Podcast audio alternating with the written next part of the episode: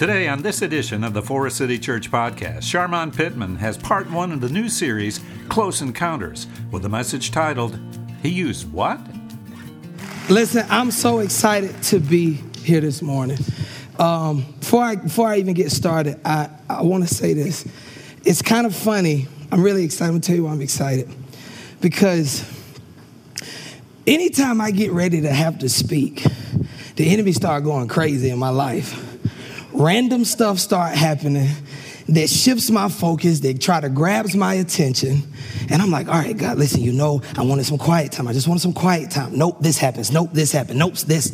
And I've had to learn to find peace in the chaos because I don't take this lightly being before you because I look at this as an opportunity to save somebody's life that's on the edge.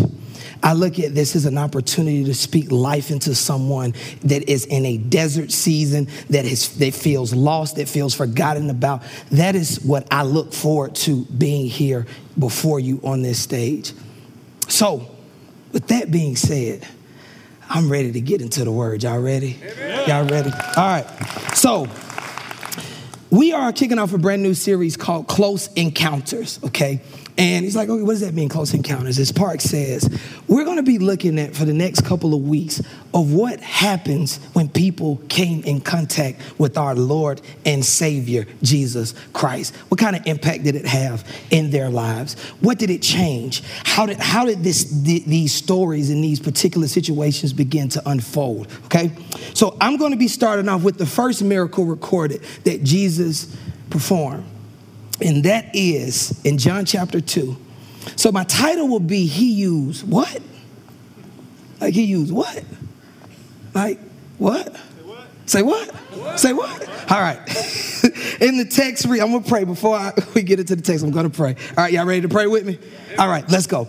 Dear Heavenly Father, as we come before you this morning, Lord, I ask that I decrease, that you may increase, Father. I ask that you give me the right words to say, Father. I ask that the Spirit moves within me, that I may be able to speak a word that is valuable enough to your people, that it will go into their lives and change their world, Lord. That you would use me as a vessel to pour out what you have put in me, Father. So that it is only you who is able to keep me from falling. So, Father, I'm depending solely on you as these words come out of my mouth. And it's in the mighty name of Jesus I pray. Amen. Amen. Y'all ready? All right. John chapter 2. Now, this is the first miracle Jesus performs. Now, as I was looking through and we were looking at different situations, this one stood out to me because I thought about it, I'm like, your first miracle being performed at a wedding turning water into wine. What does that have to do with anything? Like, why would you, like, why would that be the first one? Why would that be something that you went out of your way to go to an event and do something like that that not even everybody knew? Because only the servants knew. The rest of the, the rest of the, the people at the wedding, they had no clue what had happened. They just thought that, hey, some wine came from somewhere, so we can keep partying. So they didn't know. But the servants did. So as, as I begin to look at this text, I said, there's got to be something deeper in this. So I'm going to share with you today what I believe God gave me and opened my eyes to see. So, Jesus is on the scene. This is his first miracle. We have had no previous record since he was about the age of 12 or 13. We don't hear anything else from him. Now, all of a sudden, we see him. Okay, so he comes to this wedding uh, to give you a little context, he had to be, re- he was related to these particular people. And you can see that in the concern that his mother showed because his mother was there and he was also invited. And we're going to start off with verse three, okay? Y'all ready? Y'all got your Bibles? You got your apps? Y'all ready? Okay, let's go. The wine supply, it picks up verse 3 says, the wine supply ran out during the festivities. So Jesus' mother told him, they have no more wine. Dear woman, that's not our problem. Now I'm gonna pause right there. Leave that up there on the screen. Um, if I was to tell my mama that, don't do it, Doc. That wouldn't fare well for me. Um, so when I was reading that, like, I, you know, sometimes we can be deep, but that's I'm like, Jesus, you was disrespectful. Like, why would you talk to your mama like that? But as I began to kind of study a little bit more, the context in which he said it in was actually would have been showing her the, the greatest respect. But I wish I would have known that as a kid because I would have been like, Dear woman, do not involve me with folding clothes. My time has not come yet. I want to go back to sleep. and then we, then in verse 5, as it continues, he says, But his mother told the servants, Do whatever he tells you. Standing nearby were six stone water jars used for Jewish ceremonial washing. Each could hold 20 to 30 gallons. So Jesus told the servants, Fill the jars with water. When the jars had been filled, he said, Now dip some out and take it to the master of ceremonies. So the servants followed his instructions. When the master of the ceremonies tasted the wine that was, that, I'm sorry, the water that was now wine, not knowing where it had come from, though of course the servants knew, he called the bridegroom over. Now, we're gonna actually, I'm gonna go back and, and, and take apart three particular verses that I believe that are packed with some, some deeper, uh, I guess you could say, jewels and nuggets that we can pull from. But I wanna ask you guys this question. Have you ever been in a situation, and I want you to, this is where I want some crowd participation. Can y'all, y'all can help me out with that? Cool, cool. Because I come down there if I, if I have to. Don't tempt me, all right? Matter of fact, you can believe my words, huh? So, have you ever been in a situation where you ran out of something?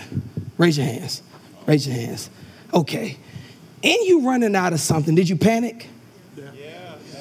Did you did you lean on your own understanding? Just throw some stuff it. Did you lean on your own understanding? Did you run to God? Did you say, hey, Jesus, help me? Or were you more like, I got to figure out how I'm to do this? Which one? Jesus or yourself? I, I, I agree. That's normally all of our responses. And so, given that context, I began to think to myself and I said, well, Lord, in the moments which I have been in this situation, what did I do? Jesus' mother, after he responded, Dear woman, why do you involve me in this? My time has not come yet. She does not take what he said and say, Ah, oh, well, y'all out of luck. Ain't no more wine. It's a wedding. Go home. She doesn't say that. She looks at the servants and says, do whatever he tells you. There's some faith involved there. because she had enough sense to tell, not herself, but somebody else, do whatever he tells you. Because she knew he's gonna do something. I don't know what he's gonna do, but do whatever he tells you. Now, I, as I'm watching this, I'm looking at the servants, I'm like, the servants probably were like, first of all, who are you, woman? who is your son? because we don't know him. He only got a small crew of people following him. So it ain't like he had a whole following at this point. He had some of the, the, disciples that were already following him. So it's not like Jesus stepped into the room. They're like, oh, that's the Son of God. They just like, uh, and? So I'm like, okay, Lord, what, what, what are you showing me? What are you showing me? So let me rewind a little bit. So I asked myself the question I said, when I have been, there have been times when I've been running on E when I'm in a space of running out.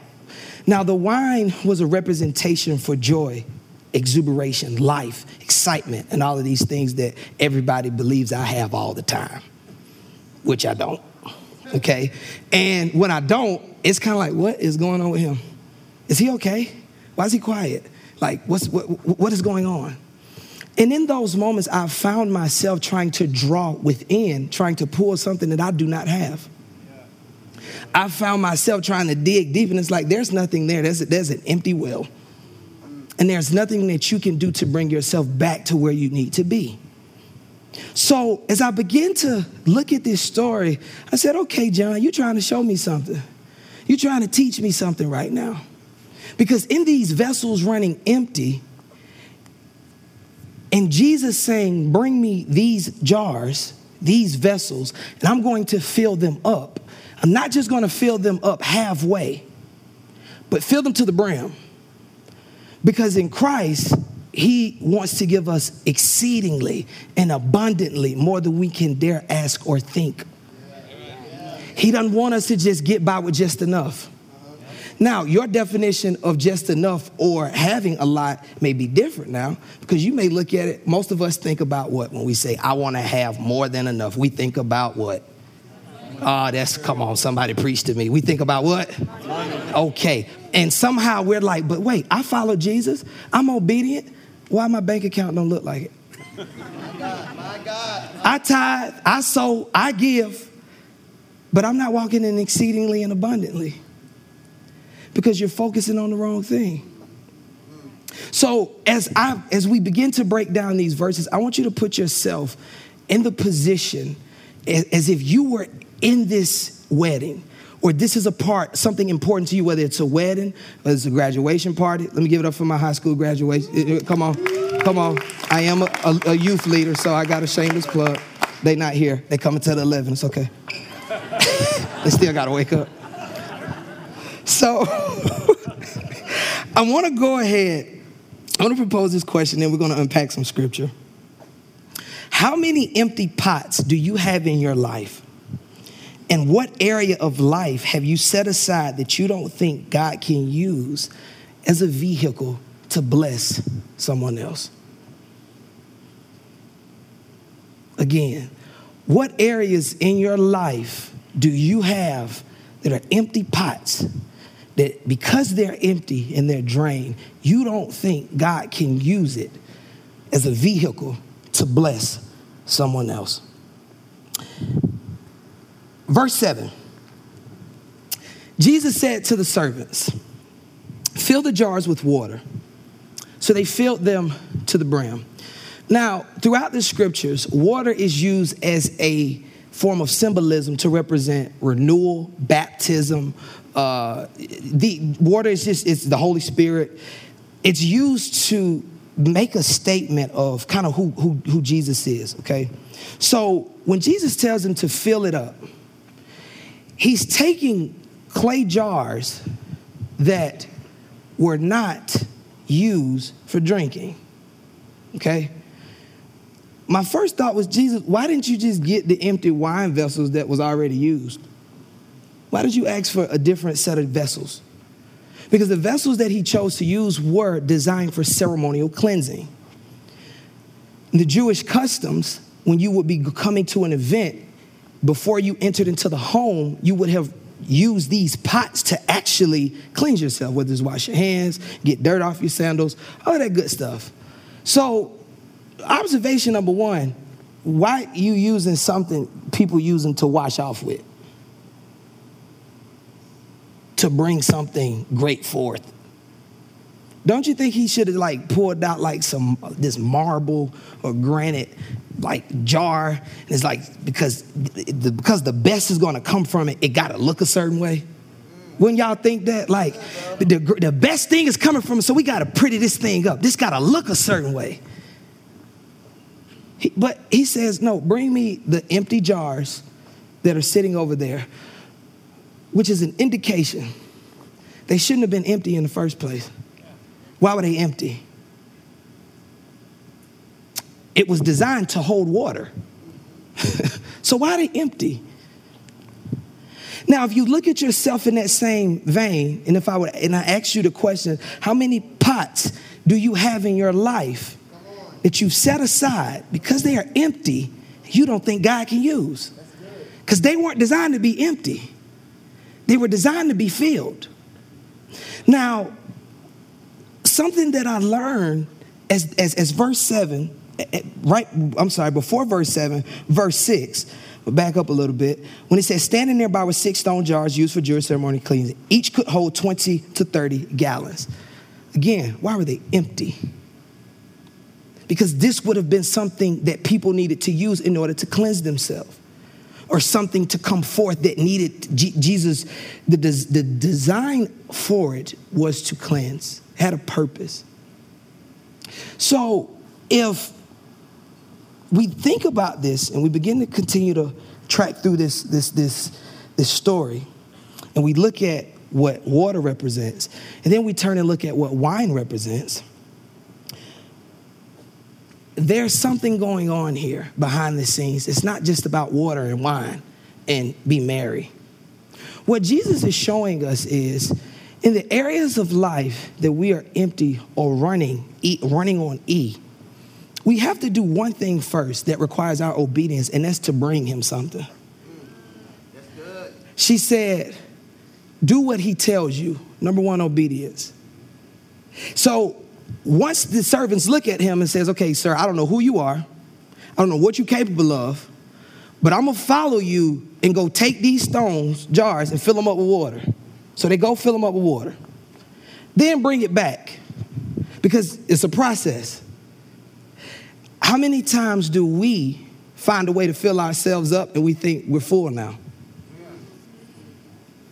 I got rejuvenated. I'm good now. I'm good. I'm back on it. And then you find yourself back on E because you're filling yourself up with something that will always run out. Yeah.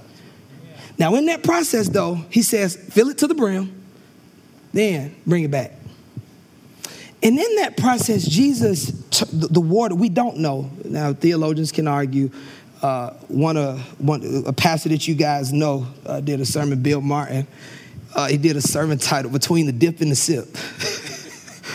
Somewhere between the dip and the sip, the water turned to wine. And we don't know, we really don't. But I put myself, when I put myself in this, in this context, I, I begin to think, hmm, did it turn into wine when the servants filled it up to the brim out of their obedience? Or did it turn into wine when they had the faith to follow this man that they did not know and said, hey, take this to the headmaster because he's about to make a toast? Now, if I'm a servant and you tell me to take something full of water to somebody that need wine, I'm gonna be like, hey, bro, you know this water. They need wine. You want me to take a jar of water over here? But he had, they the servants had enough faith to say, okay, I'm gonna do what you tell me to do. I don't know how, how you gonna make the, I don't know where this is gonna lead me. Because I'm quite sure something bad could have happened to them for bringing water in the middle of a toast at a wedding that is a very big event in the Jewish culture. It's like grand. This is the most important day you could have within this culture because everything is laid out for you, and you won't bring me a jar full of water. I'm just being practical and human because sometimes we think God is going to move in this miraculous, outstanding way. He's going to open up heaven in order for us to have a sign to go forth and do what He called us to do. But it don't happen that way. He just says, take this little thing of water or something simple, and then go do what I told you to do with it, and watch what I do. That's how He works in our lives. So I'm going to pivot a little bit, and I'm going to shift to asking you to put yourself as the vessel that He used. Now, in running on E, everybody can relate to that. Everybody has dealt with a period or still may be in that period where you are running on E, still may be running on E. Just left a pandemic, things are still going, some are going good for great. Well, excuse me. Some things are going great for some people, and certain things are still kind of like, hey, I'm waiting to get out of this because I don't know what's around the corner. I'm confused, Lord. What are you doing? I'm trusting you, but nothing's changing. I'm putting my faith in this, but nothing's changing. So, with this example of a vessel, I want to touch back on the fact of the type of vessel that he used. We have a tendency to think that God wants vessels to look and be a certain way before he uses them. That's how we think. I don't have it together. I'm not ready. I got cracks in me. I'm not ready. I'm still struggling with this. I'm not ready. So we say, you know what? I'm not even going to position myself at the party where Jesus can even see me. I'm going to hide. I'm not even going to be in plain sight because I'm not ready. And that often stops us from being used by Him because before we can be used by Him, we have to be obedient enough to step forward. Now, if you're running on E, but you position yourself in the right place, you can be filled. God is less concerned about what the jar looks like or the vessel, as we are clay. He's less concerned about what the vessel looks like. He's more concerned with what's in the vessel. That's why he said, fill it up with water, renew it. Walk with me real quick. Fill it up with water. I need to bap, I need to purify this thing. This thing needs to go through a purification process. The outside of the jar never changed. It was what was on the inside. Then he said, Bring it to me. At some point, it turned into wine, which the wine represents his new covenant. At the Last Supper, he said, This is my body, which is broken for you. And this blood represents the new covenant. So, you're telling me Jesus wants to fill me up to the brim? Not just that, he also wants to come into relationship with me. He wants to bring a covenant in with me to where I have a relationship that I can sup with him no matter what I look like. But how many of us feel like we have to look and be at a certain place before God can fill us up?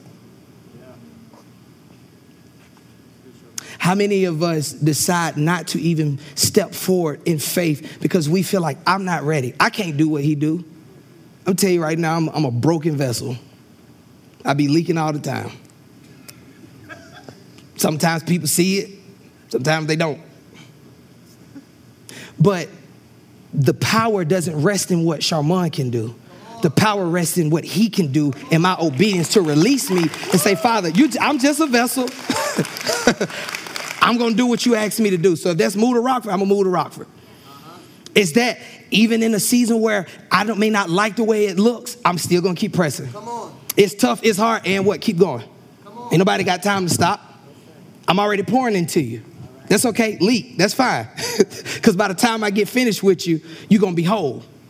But I'm not going to take you out of the situation. I'm not gonna change the vessel. No, because you need to understand that it ain't you in the first place. Amen. It's not you, it has nothing to do with you. You're just mud and dirt that I'm molding to bring something forth in. In the moment we begin to understand that all of us have that opportunity to have that encounter with Christ that changes our trajectory of how we view ourselves, but also how we view what He's put us here to do, we will begin to walk in the fullness of who He called us to be. That's Right. But if we stand in a spot of, God, I'm not ready, I, am empty, so you can't use me. I got to be full before you can use me. He's busy saying, No, I want that jar in the back that ain't been used in years. He didn't say, No, bring me the vessels that they're using in, in the front that everybody is enjoying the wine from. No, he didn't say, Give me that. He said, That's cool. It served its purpose. Give me that back there. You to think that you're not important. You to think that you still got these issues and you still trying to hide them when exposure brings forth growth. But because you still hide and you lay dormant, and when something is not, when, when, when anything in not, is not, that has not had proper exposure, it is bound to die and rotten. And a lot of us are walking around with stale water. No good to anybody, no use for anybody. When God is saying, I need to pour into you. I need to fill you up. So the close encounter that you had with me, you can then show somebody else who I am. So,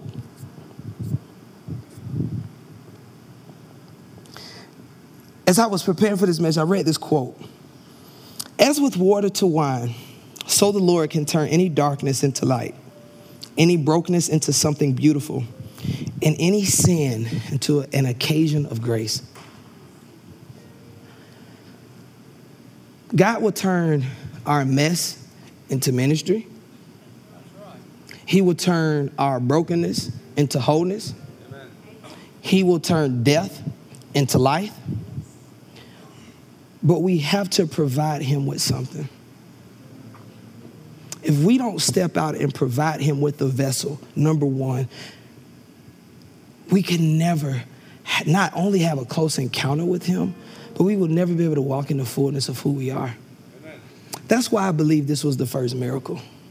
Because it sets the tone that you got to present him with something in order for us to be used by him. And that's the good, the bad, the bad, the ugly, the part of yourself you don't like, the part that gets on your nerves and everybody else's nerves. That's even that too. He said, bring it to me. Come on, because I can do something with it. And if you allow me to take what you think is messed up, I will remind you what Second Corinthians chapter verse 4, verse 7 says. But we have this treasure we now have this light shining in our hearts, but we ourselves are like fragile clay jars containing this great treasure. This makes it clear that our power is from God, not from ourselves. I stand before you here today resting in that. Because the power, it ain't in me. Some days I don't know whether I'm coming or going. Some days I'm like, all right, God, I see what you're doing, but uh, it ain't how I needed to be. It ain't how I wanted to be. But I'll still trust you. I'll present my body as a living sacrifice. And I encourage you today to do the same. So I want to ask you this question. If you've been in a place in your life where you feel like, hey, God, I'm waiting on you to get me here before I say yes. Or I'm waiting for things to look like this before I, I, I give you my full yes. I want you to make a bold statement today. I want you to come down to the altar and I'm going to pray. And then they're going to sing a song. And the lyrics, I love this song lyrics, part of the lyric says this I came here with nothing. But all you have given me, Jesus, bring new wine out of me. It's not about what you came here with, but I can assure you this. If you take a step and you allow Him to fill you up, I guarantee you, you'll leave with way more than what you came here with. And not only will you leave here full to the brim, but you'll also be transformed and you'll be able to bless someone else's life. And from your vessel will flow life, will flow peace, will flow prosperity, will flow all of these things that we don't feel like we have a connection to. This last time I checked, he said, I come to give you exceedingly and abundantly more than you can dare ask or think of. I'm ready for my brothers and sisters to start walking in that. I'm ready for us to start walking in the abundance of who God is, not with just enough of who God is, not with just getting by. But I'm gonna tell you this it starts with obedience. A lot of us can't see it because we like the children of Israel. They wandered in the desert longer than they were supposed to because of disobedience. So God just gave them enough because He was trying to show in your disobedience, I can't give you the fullness. you got to present yourself fully to me. And once you do that, that's when I can do what I want to do in your life. And that's to make you overflow. that's to make you the head and not the tail. so, if that's you, we'll give you a few seconds to walk down. If not, that's fine because I'm still going to pray for you. And they're going to sing this song. And in them singing this song, don't just look at it as a time of worship.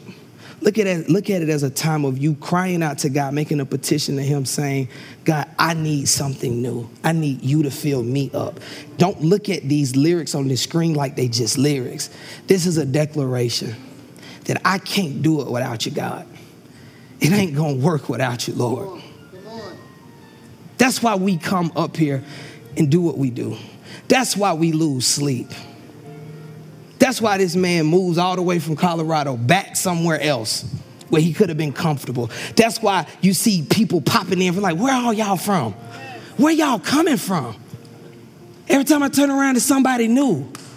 Because people are tired of walking in the mundane of who God is. We want to walk in the fullness and the power of who God is. Let's pray, y'all. Dear Heavenly Father, we come to you right now, Father, and we ask, Lord, that although we may be broken, although we may not even be well put together, Lord, although we still may be cracked, although we still may be dirty, Father, we want to present what we have to you, Lord. Because you take the most messed up things, Father, and you do something great in them. And Father, we're tired of just getting by with just enough, Father.